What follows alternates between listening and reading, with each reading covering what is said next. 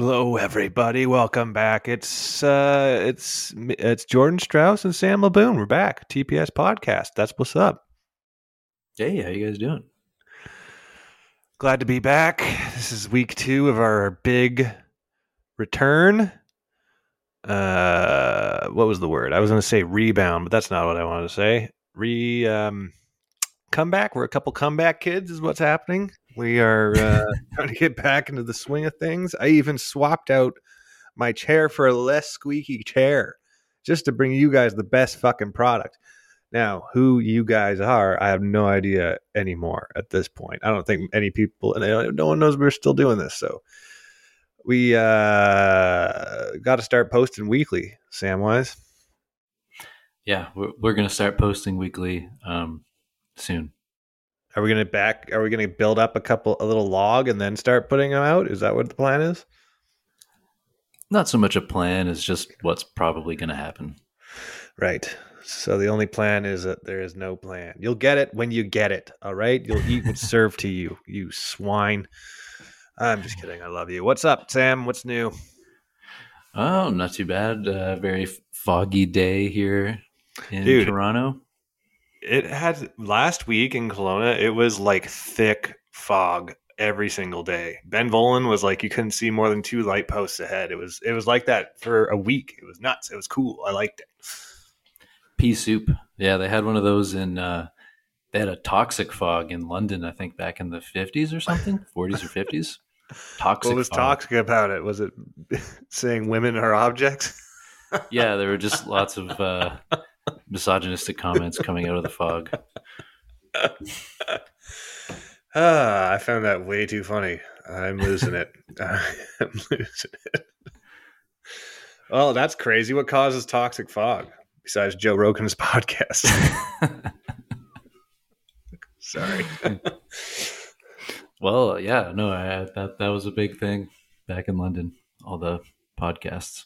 Yeah. I think it was a combination of factories and lack of wind. Right. Yeah. You're talking London, England, right? London, England, Okay. Yeah. All right. Because you are in Ottawa, and I know there's a London over there too. Toronto. Toronto. Sorry, you're in Ontario. I don't even know my own country. I, I really don't. I haven't been further uh, east than Toronto, and I was only in Toronto f in the airport for a for a moment. Actually, I mean, in my own country, I lived on the east coast of the states for a very brief period, Mhm. so I know what it's like over there. I know what the humidity's all about. okay. Uh, what's what what I got something to tell, talk about. Uh, I wanted to talk to you about this. I read a very interesting book. Actually, it's the first book. I hate to admit this is the first book I've actually finished in probably three or four years. So uh, that's a you. testimony to uh, how good I thought it was. That book How many is. pages was it? Uh, I don't know. I read it on a on a Kindle. I could look it up though. no, no, no. Uh, okay. Anyways, the book is called The Three Body Problem. It's a sci-fi. Oh, okay. I, I listened to the audiobook of that. Oh, you did. Okay, Yeah. cool. So we Yeah. know, you know, it's a spoiler alert. We're going to talk about this a little bit, probably, right? What did you think about it? Yeah, it was really interesting. It was really good. Um, it uh, it's very hardcore science fiction. Yeah. So it's Uh, very. Wait, before you continue, I need to tell you I just started the second book, so don't give me any spoilers on the second oh, okay, book. okay. Oh. Yeah, it's cool. It's uh, it's in an alternate alternate timeline where the I think the Chinese Communist Party is like the dominant force, is like a more powerful force in the world. But they're also, and then I think they make contact with aliens or something. You don't remember? I can't remember who makes the contact with aliens first. Well, it is the one of the people that was originally um, against the Cultural Revolution. Uh, okay, yeah, it was. I didn't. I, I got I got really confused. I couldn't keep track of who the characters were because all their yeah i mean i'm having i'm having a bigger problem with that in the second book um for some reason but in the first book it's a uh, there's a heavy emphasis on like everyone in the book is essentially like a physicist or a scientist for the most part yeah, and science and the military are like very closely intertwined. Um, and essentially, it keeps jumping back and forth from like uh, kind of like the 60s, I think, to Uh, uh, that's the- why I was 40 so years in the future, right? So, like, okay.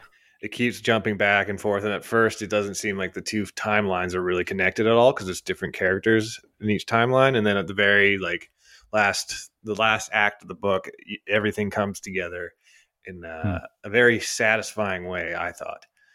Um, but Yeah, uh, I was I was so confused. That's happened to me so many times in movies and books where there's like time jumping going on and I don't know that it's happening and I'm just so confused. Yeah. And that was the case.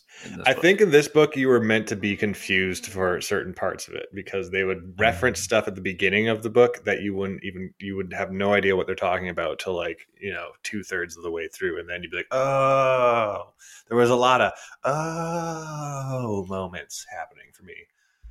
Um, but I thought it was excellent. It was hard sci-fi with like some, you know, they were taking some liberties, of course, but it was really good. It, it, it's a kind of an existential dread type of book um, about making contact with aliens for the first time uh, and the repercussions of that. Yeah, it's very it's very it, it I think I feel like it takes first contact and then tries to see how that would play out in the most like realistic way possible. Yeah, and it, it also gets into like I like it how it shows the motivations of uh, the aliens themselves. Yeah, um, that like was interesting. the the the their their like the pro- the three body problem is referring to the aliens um planetary Solar system, system. Where, yeah. where they have three sun they're trapped in the gravitational chaos of three suns that are uh, caught in each other's gravitational orbits but when there's three bodies you, it's impossible to predict the movements of those yeah. uh, suns, which causes crazy cataclysmic events to happen on this alien planet all the time. And their whole civilization is is built around trying to figure out how to predict the uh, the sun's movements, and they just realize that it's impossible, and that's the three They, body. yeah, they realize it'd be easier to like go to Earth and take Yeah, over well, a, a once they- different planet. once they find out that Earth planet. exists and they realize it only has one sun and it's a stable planet, they're like, Yeah. yeah, we want some of that.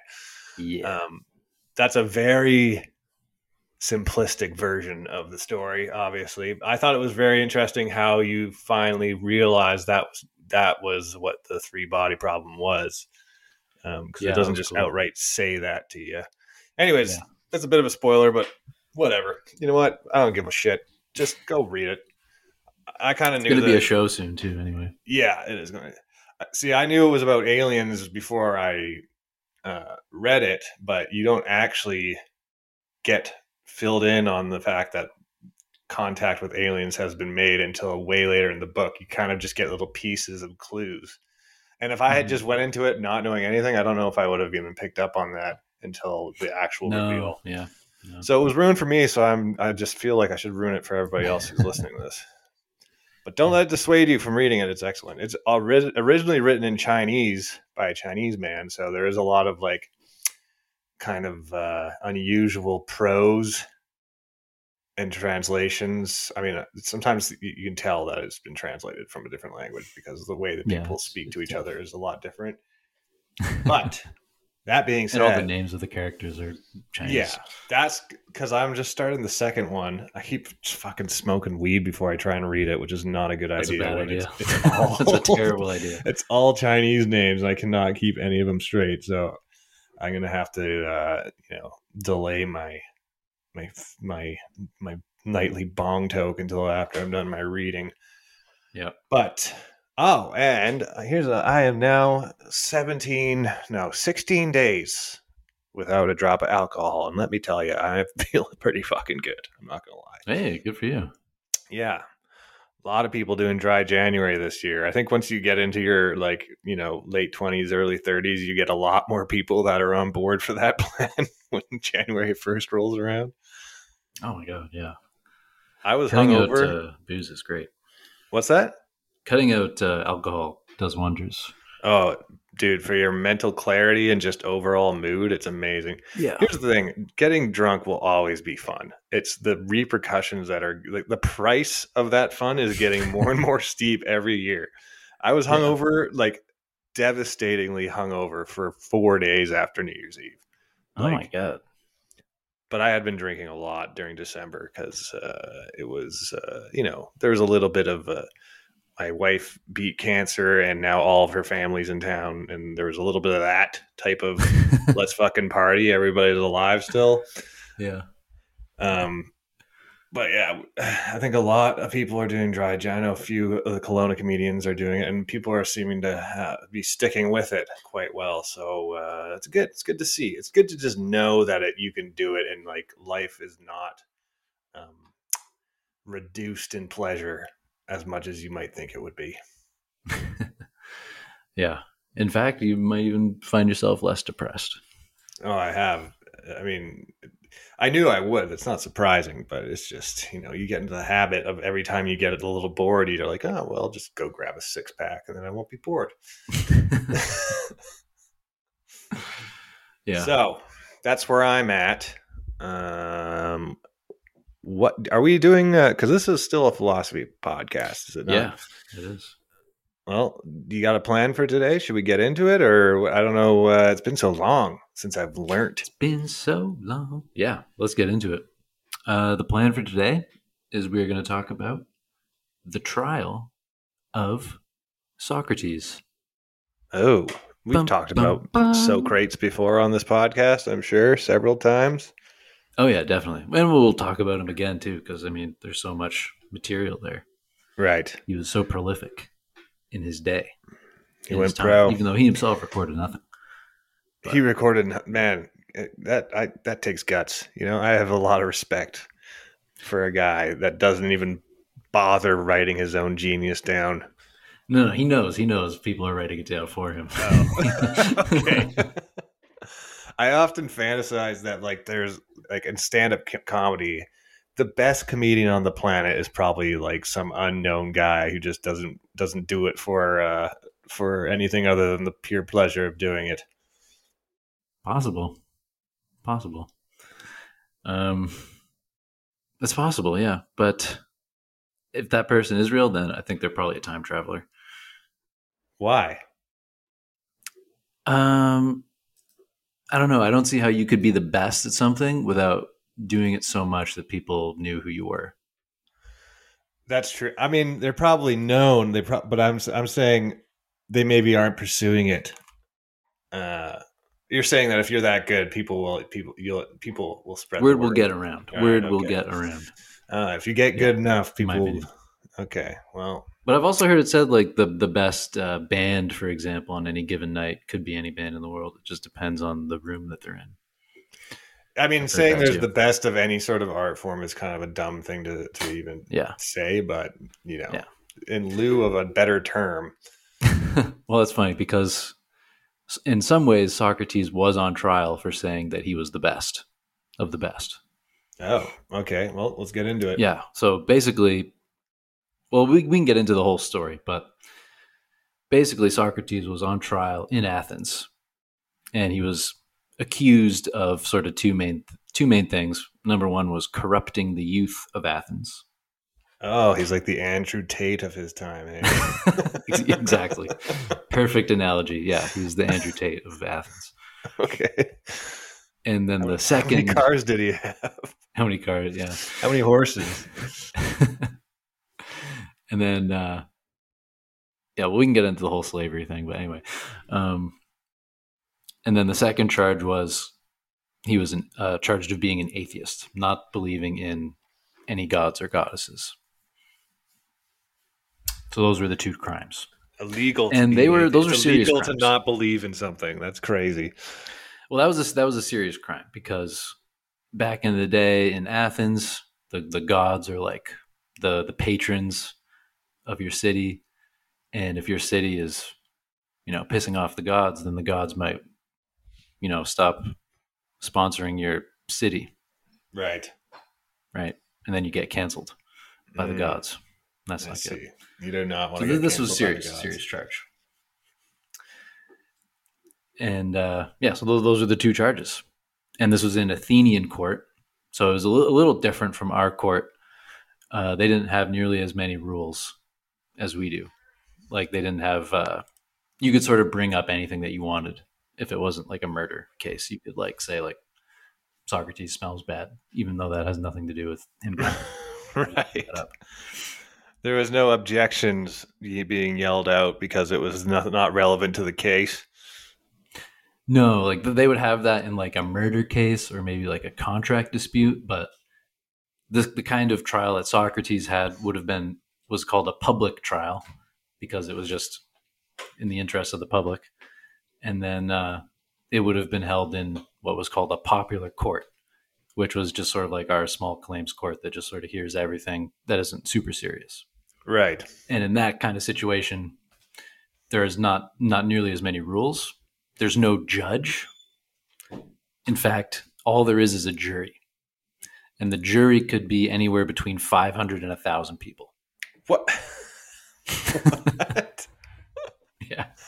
I mean, uh, in one sense, I'm like, good. That's better than just twelve because you could easily poison the well with one bad juror with only twelve. True. But if, True. if you get if you get a thousand people, you get a much more you know distilled opinion.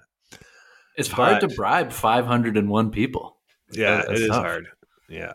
Yeah. but like, I mean, I've definitely um, heard of you know juries where it's one you get one kind of goofy guy on the jury that you know just doesn't want to say guilty or not guilty because they are coming up with their own crazy theories in their head. Yeah. Uh, I mean, I think we all know people we would hate to see on our own jury. Oh. Not because they're bad people, but because you know how their brain works. I'm thinking way too hard about this. Yeah. yeah. Well, and like in our case, juries have to reach an anonymous verdict. Uh, sorry, not anonymous, a unanimous verdict. Whereas in Athens, it, it was just a 50% plus one, just a simple majority would get you the, the victory. I don't But know there were like some, that. I think it yeah, should be, it- you know, 70. We'll do a B. You need a B plus at least. B plus. 82. get- yeah. 82%. yeah. Uh, there, there were some similarities. Uh, for example, the way the a trial would start would be the same. Like the plaintiff would have to serve the complaint on the defendant with some witnesses. Then there would be like pre-trial hearings where you disclose all of your evidence. You sort of argue the case a little bit in front of like an arbitrator, who is basically just a anyone over sixty selected randomly by a lot, by lottery Wow. and uh, and then uh, after that, then you could go to uh, they would the, the arbitrator would make a non-binding decision, and then you could accept it, or you could go to one of these massive uh, public trials with like 500 people. I'm actually really surprised that they have so many steps for back then. Like, I thought it would be a lot Yeah. more like, you know, if the audience jeers loud enough, you're guilty. No, they it's had a- actually impressive to me. Yeah, they had a specific way of casting their their ballot. It was called a ballot, or I think it was called a ballot. And basically, each juror has two of these things. They look like you know what a you know like what a an ab roller is. Yeah. It's like a How do you think I rod with like a little wheel. okay. it's like a rod and there's like a little disc in the yeah, middle of it. Yeah. So they would have two of those. One of those, the rod is like a solid rod, and then the other one, it's hollow on the inside. And if you think the defendant is right, then you put your defendant's ballot in, like the hollow one. But if you Mhm. think the plaintiff is right, then you put in the the other one. So that's how they vote with these like Oh, stick weird stick things okay. whatever. And then the plaintiff would speak first. So in this in Socrates' trial, the plaintiff was everyone saying Socrates is a is an annoying uh, atheist. And then after the plaintiff speaks, then the defendant gets a turn. They can cross-examine the plaintiff if they want, and then it's over. And the trial cannot take longer than a day, even Oh, I like it's for a murder. Even for a murder, it has to be done in a day. I mean, everybody likes that day. except for the person on trial, I'm sure. Yeah. yeah. So that's that's how it worked, and that was uh, Socrates' trial, and it followed. It was a public trial. I think 500 jurors, and he did the did the did the thing. They had, and it's recorded by Plato as the apology. So it's recorded as a dialogue. Oh, but the apology does not mean I'm sorry. It, I think in Greek it means something else, but anyway, so that's sort of like the basic overview. Do you have any any questions on Athenian um, court system? No, I have a question. How old was Socrates? Um, good question. I think he was he was probably an elderly man because he's depicted in the painting. There's a famous painting called "The Death of Socrates," and he's depicted as having like white hair and a beard. But I don't know if anyone really knows how old he was. You'd assume in his 30s or 40s at the youngest. Right. Oh, here they say aged approximately 71. 71. That's not a bad life for back then, I'm sure. I could I wouldn't feel cheated if I died at 71 nowadays. I think if you get to 60, you really everything on top of that is a little bit of a bonus, I think. Is that what I said last yeah. week? I feel like I said that last week, but with a different number. So. Okay. Maybe. I don't know. Um so he's so just uh, just another reminder. It's socrates plato and aristotle. Which one of those is real and which one's a myth? Um socrates is the one who is like the least like he did, socrates did not personally write anything. So all we know about socrates is other people referring to him. Okay but, but all Aristotle three of those beings exist. Why did I think oh, yeah. one was wrong? One was like a no, because people Socrates is the one that people are like, oh, was he real? Was he not real? We don't really know. Oh, okay, but, but it seems pretty clear that he was real. Okay, yeah. We don't really know if he said everything that he is recorded as saying by Plato. Right. Yeah. Yeah, that's about it. Okay, so he's on trial for being an atheist and corrupting the youth. Yeah. Okay, it's pretty pretty metal. Pretty metal. Um, and so he, uh, so like I said earlier, he was on trial for being annoying, and by being annoying and corrupting the youth, like these are corrupting the youth is sort of like a a frivolous charge because it's not really what people are upset about. The people right. who or at least that's what you know it's kind of hard to talk about this because the only real account of the trial that we have is the one written by plato who was socrates his student. his, his homie. So it could be kind of biased. Yeah. We don't really know for sure. But what we what we do know is that socrates' uh, sort of opponents in the dialogues seem to be the people who finally get him killed here at the end. Right. And yeah and those are the uh, the sophists. And so the sophists were they were kind of like philosophers, except they weren't really interested in a search for truth so much as a search for making money. Ah. Yeah. And they taught people how to make persuasive arguments and things like that, but without really focusing on getting to the truth. So they taught you how to seem like you were telling the manipulate, yeah, use rhetoric, stuff like that. So Socrates so really didn't. They taught like you how to bullshit the bullshitter. They tell you, they taught you how to use yes. a bunch of fancy, uh, fancy li- linguistic techniques to get what you yes. want. Yes, and it's it's funny because this is exactly what they accused Socrates of doing. They accused him of using. I forget what the, the exact quote is, but they, they accuse him of using fancy linguistic tricks to make weak arguments appear strong. Hmm. They were projecting. Exactly, they were projecting. Yeah. And so here, here so Socrates said that um, he didn't have any witnesses, like he didn't have any people that he brought with him to speak on his behalf, but instead he had one very reliable witness, which was the god at Delphi. Okay. So if you know your your Greek history, you know that Delphi was where the oracle was. I, I guess I don't know my Greek history. All I know is from what I played in the God of War games on PlayStation 2 when I was 13. Okay, that's that's that's pretty good. You probably go to they probably go to Delphi at some point in those games. Oh, I'm sure they do.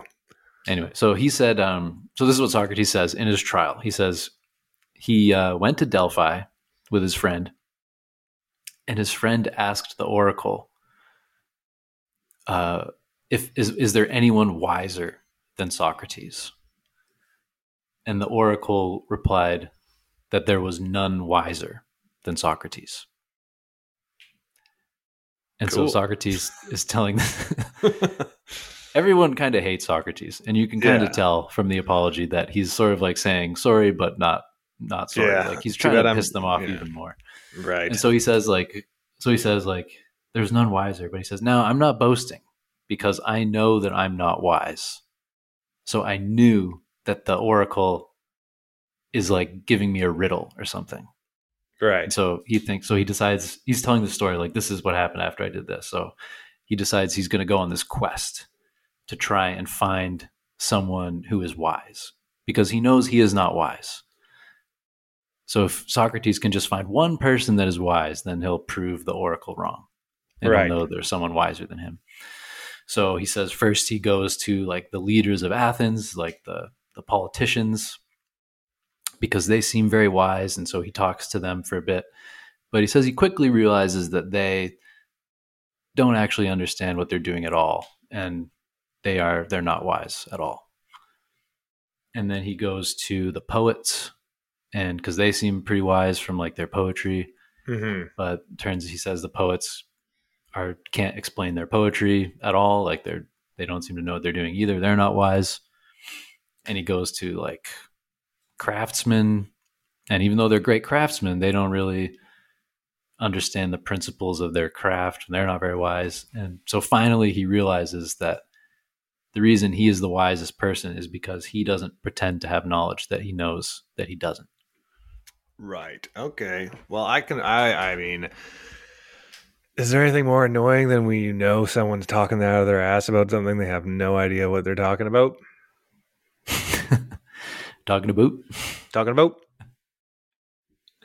Yeah, and and that's that's so all of these uh and so by the time he finishes this this quest, he's managed to piss off pretty much everybody in power. Because he just went around town saying, "Oh, you're not wise. You're not wise either. You don't know what you're talking about." Wow, I can't find a single person who isn't an idiot in this city.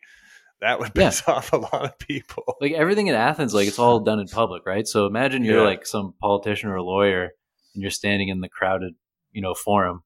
Socrates walks up to you, starts talking to you, everyone can hear, and he just makes a fool out of you with his like insanely smart questioning that he subjects you to.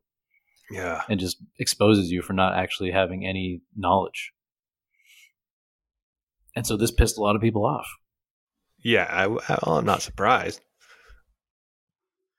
Yeah. And uh, That's why everyone I meet, I am uh, first thing I say is I do not know anything about anything. So let's start there.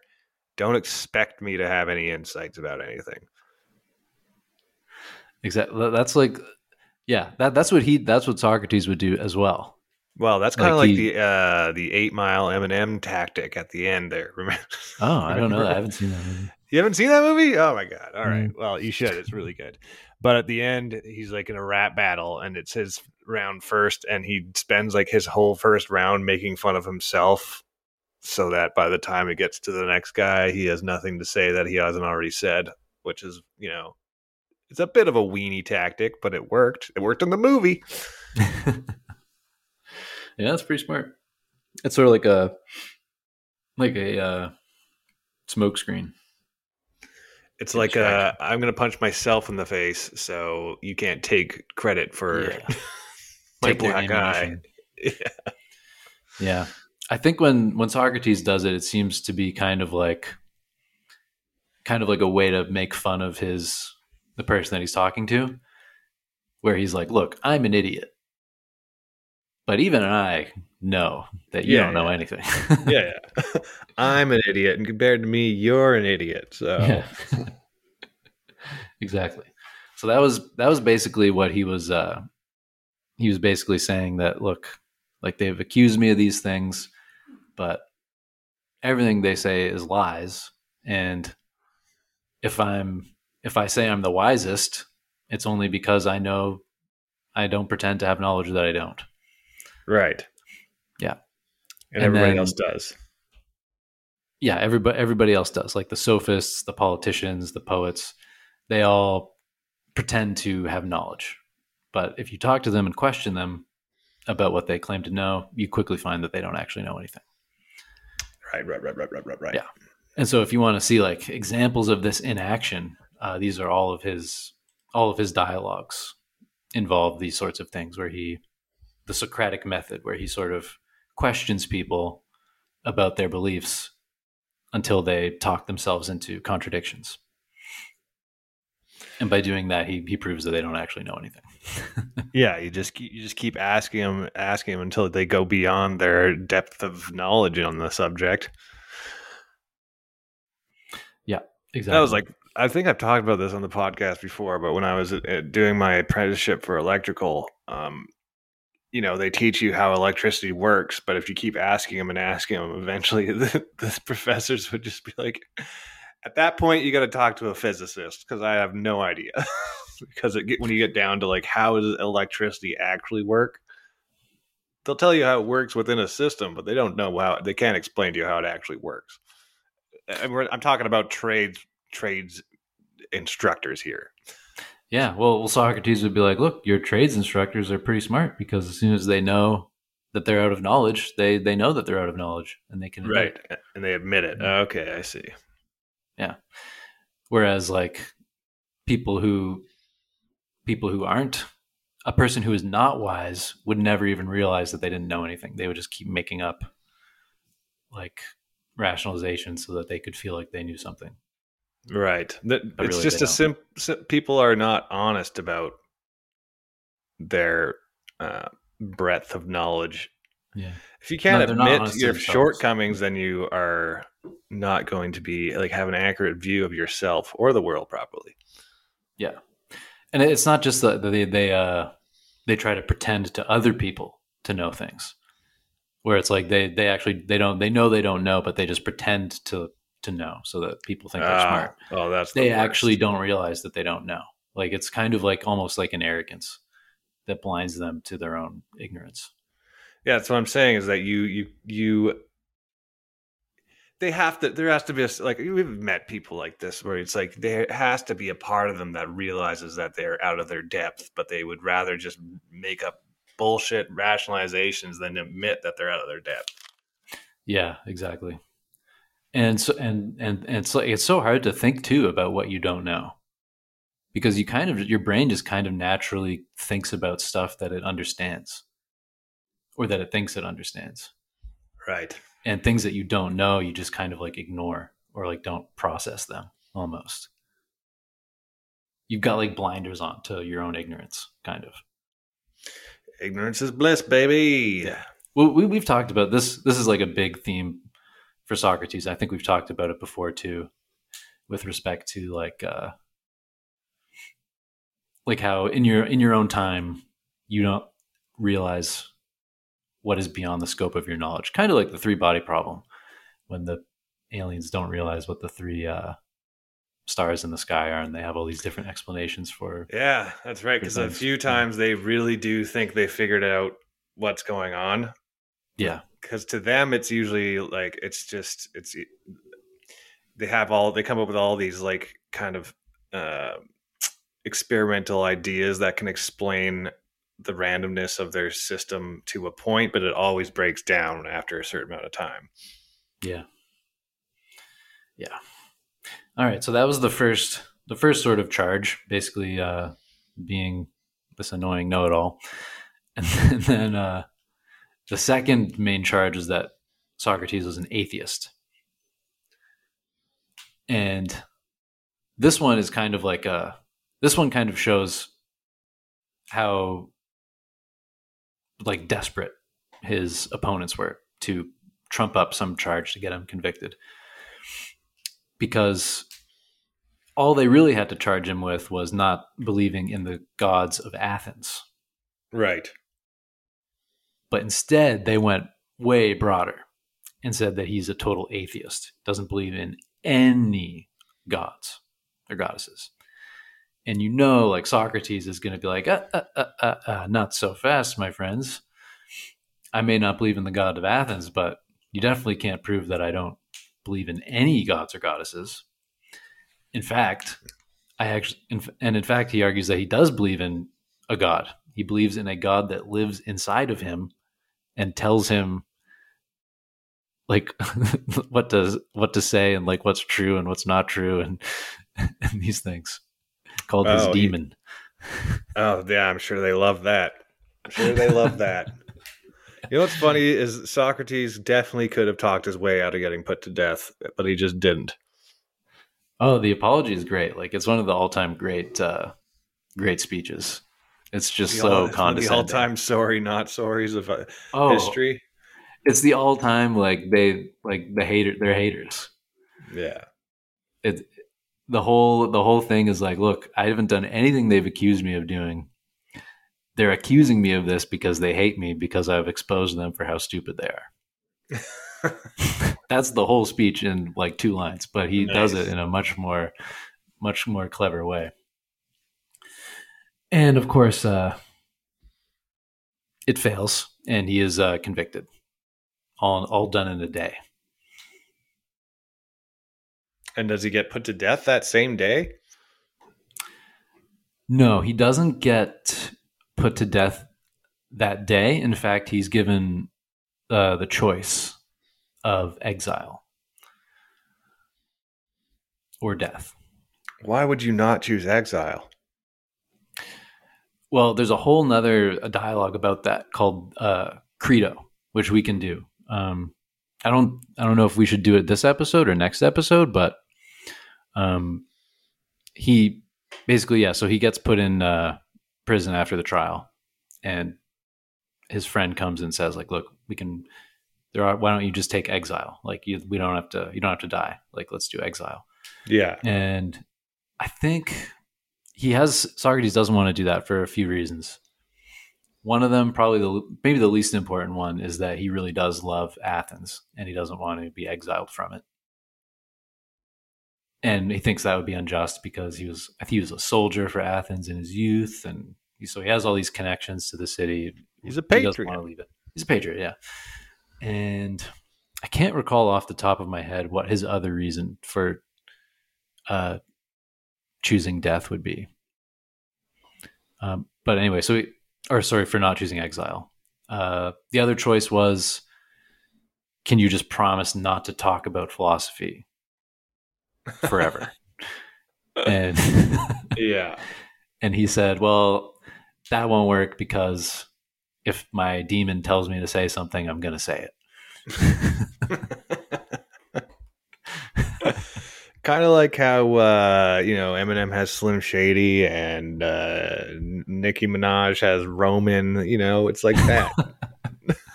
exactly. alter ego. Exactly. It's spits fire. You can't it's stop it from fire. spitting fire. yeah, the demon speaks. So does Socrates. So he, he can't do exile. He can't do not talk anymore. And so uh, he eventually dies by committing suicide. He drinks a poison hemlock. concoction. Hemlock. Yeah. Is that I thought that was given to him as his execution, uh, you know, method, but he did that to uh, get ahead of the game on the whole dying thing. Um, good question. I originally planned to do this in two parts: one the part the trial, the other part his death. Um, I think. Well, it was definitely suicide, but I don't know if um, it was mandated that he drink it or not. Oh no, he is sentenced to die by drinking the poison, and he just okay. chooses to do it himself. Well, I don't. I wouldn't consider that a suicide. I mean, if he wouldn't have done it if he wasn't being forced to. You know what I mean? It's like is walking the plank a suicide when you got the crew swords mm. at your back? Yeah, I mean, in this one, it's like it's it's think of it like. uh you can really compare it to the crucifixion of Jesus, right? It's very similar. They're very similar stories. So much so that I kind of think there's something suspicious. like they're both the, the both those stories came are uh, originated at the same time? Well, unfortunately for Jesus, Socrates died in like 300 BC. Ah, So he Socrates is not the plagiarist here. Somebody is. I'm not going to name any names. so so- Socrates like gets sentenced to death by on these trumped up charges for saying um, that he has a god inside of him. Yeah, I mean, Like I could have told God, that was a bad of. idea. Um, I'm kind of God. I, kind of god. I don't believe in other gods because I am God. Oh, oh man, the, the the similarity, like the the similarities between the death of Socrates and the death of Jesus are insane, right? Socrates on trial. Why is he on trial? For corrupting the youth with his weird ideas about how God works by saying that Mhm. he himself has God in him. Uh, he also says all sorts of things about you should never like harm people. You know, he's got he says a lot of very similar things too. He he says his own version of the golden rule 300 years before Jesus says it Who says and it? gets it. Uh, Socrates. No, but who says it? Who was like it credited to Um, the Golden Rule? Like originally? I mean, not. I mean, if you're saying Well- Socrates is the original, but who who who's it If you generally search the credited golden to? rule, it'll show you Jesus. It'll be that Oh, rule. oh, okay. But Socrates says something that's has basically the exact same meaning, but I hundreds I of see, years see. earlier. So, and then sentenced to death in this sort of like weird sham trial, and like we're saying, has the and then is and then is offered the chance to escape. Right, he's visited in jail by his rich friend who can help him escape. Turns it down. Turns down the opportunity to opportunity to escape. And Yeah, ins- right, instead right. of and then uh let's drinks the poison himself, saying like, "Look, death. I'm sentenced to death, but I don't even know if death is a bad thing. Death might be the best thing that ever happens to anybody, and we just don't know." you know what? It would be nice to know that for sure. Yeah. Really would.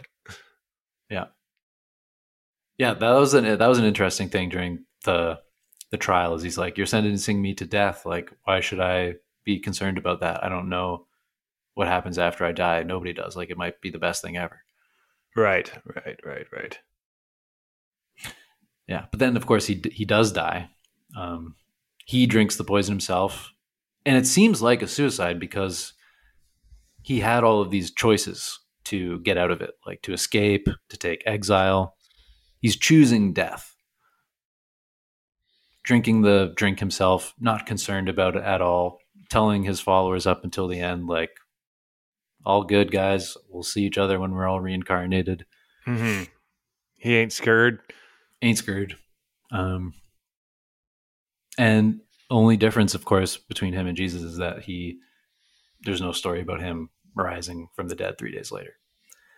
But other than that, they're very, very similar stories. Interesting. Interesting.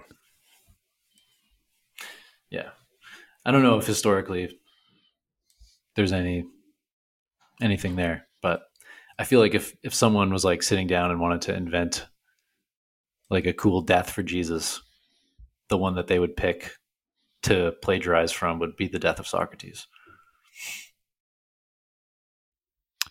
What's cooler, crucifixion or hemlock drinking? That's the question here. Crucifixion, Crucifixion is more heavy definitely a lot more metal. yeah. Yeah. Anyway, that's the so that's the trial of Socrates, and then in like a little less detail, the Crito. But we can go into the Crito in more detail in the next episode because that's that's a really interesting. Yeah, that'd be Argument, good. 'cause like- I'm actually on the Crito diet right now, so um, it's going to be fitting. sorry, I'm The sorry. You had to go there.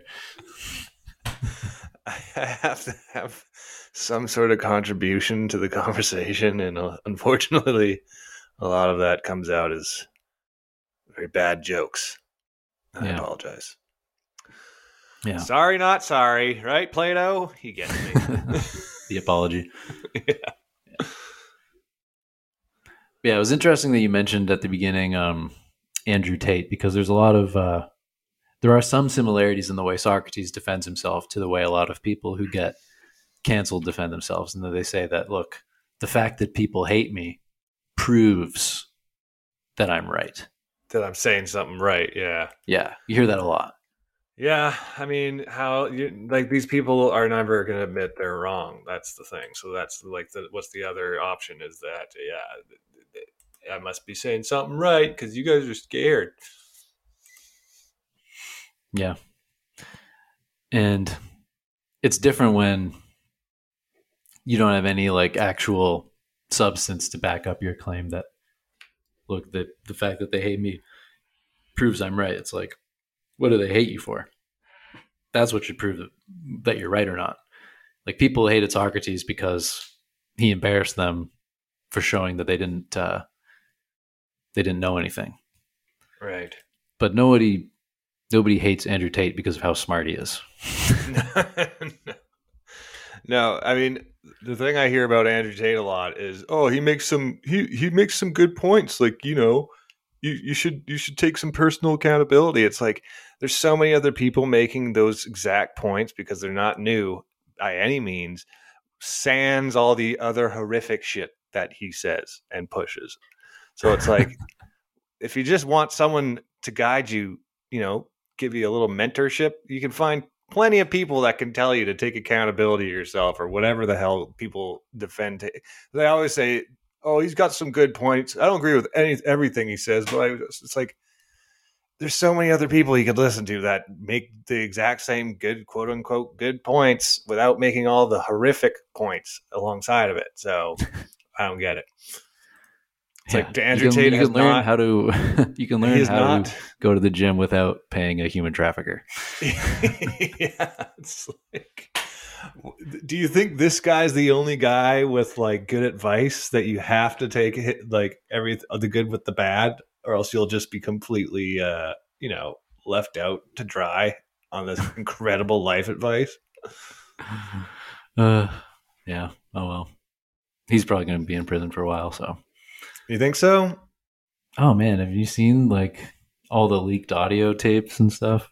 No, I I, I he's he's I, on tape like confess not like confessing like like he's on tape saying like I loved uh you know raping you. Um here's how you recruit women to be your sex trafficking victims and manipulate them. Like he's on Whoa. tape, like saying all this stuff. Yeah, on video. I listened to uh, um, some clips of it was like a YouTube clip of like comedians reacting to Andrew Tate, and they were all pretty much defend. Like a lot of them were defending him, which was pretty fucking shitty. Um, because but they were saying that it wasn't human trafficking; it was like tax evasion. I don't know. He's on on tape saying like, "This is how you manipulate women into like going to going to live with you in Romania, and then here's how you stop them from leaving the country, and blah blah blah. Like, holy fuck! Oh, oh my yeah, god, Jesus. Okay, I mean, I was never going to defend the guy. I, I mean, that guy gave me douche chills immediately when I first heard him speak. Oh no, no, no. he's a he's a moron because he's like totally screwed. He admitted he's he's on tape admitting to everything. So you think he's actually going to be in jail for a long time? Oh yeah, they've been investigating him for over a year. That's why he oh got uh, he it's got so removed from that, that, Big it, Brother he, on the UK. He couldn't help. Of, oh, really? Was he on that show? Yeah, I think that's how he first became famous. Was he was on Big Brother in the UK, but he was being under investigation for rape in the UK. So they took oh him off God. of Big Brother. Oh my God. Moved to Romania and then started doing his like online university thing. the hustle, uh, what's it called? The, the war room. Ah, who who said it best? Farming simps. I forget who said that, but yeah, farming the simps. yeah. I liked uh, Sam Morril. Uh, there was a clip of him uh, he, on stage asking the crowd who Andrew Tate was, and then someone in the crowd was like, "You pay him and he teaches you how to become an alpha. And he's like, Is there anything less alpha than paying someone to teach you how to be an alpha? it's so true. It's so Yeah. true. It is. I mean, he he has the philosophy of like the edgy kid in a ninth grade at the back of like Yeah, a ninth grade classroom. he he is um he is one of these guys Socrates would say is like a, a sophist. Like they're selling you something that they actually can't give you. yeah, and I know. you're just an idiot for giving them your Dude, money. But go to his- they don't know anything. Go to his war room um, website Oh and god. just just read the sales pitch. It is so fucking funny. It's like openly insulting you. It's just like, what can you bring to the war room? Nothing. If you could have brought some to the war room, we would all you would already be in it. The fact is, you can't bring a single ounce of value to our in, our organization. It's like that type of aggro angle. It's so Nice. funny.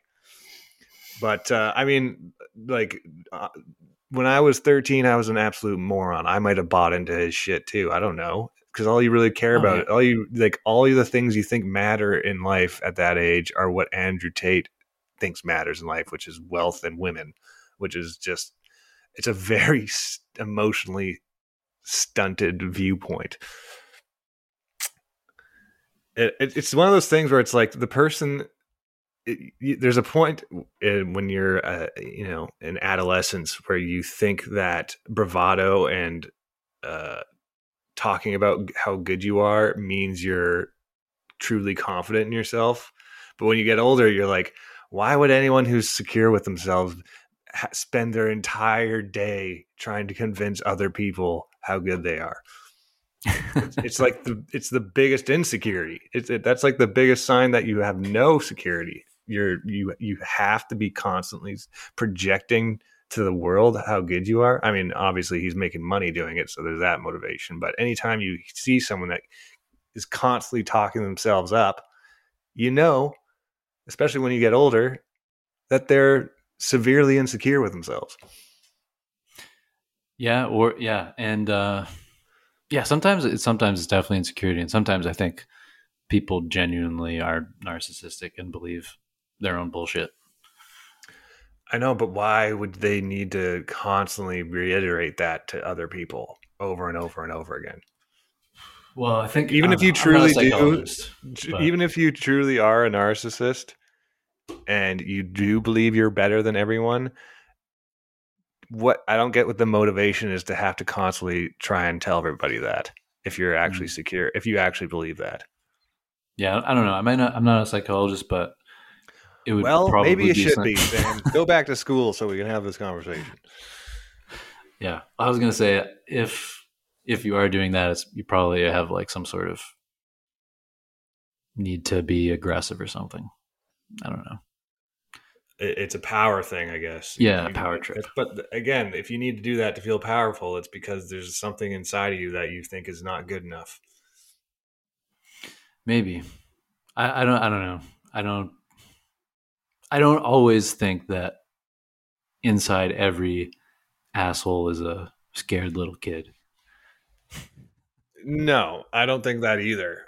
But I do think that I, you know, there's no uh, real reason to have to hype yourself up constantly, uh, unless there's a part like it's like one of those things. Like, who are you trying to convince here? It's yourself. Yeah. Yeah, that's true.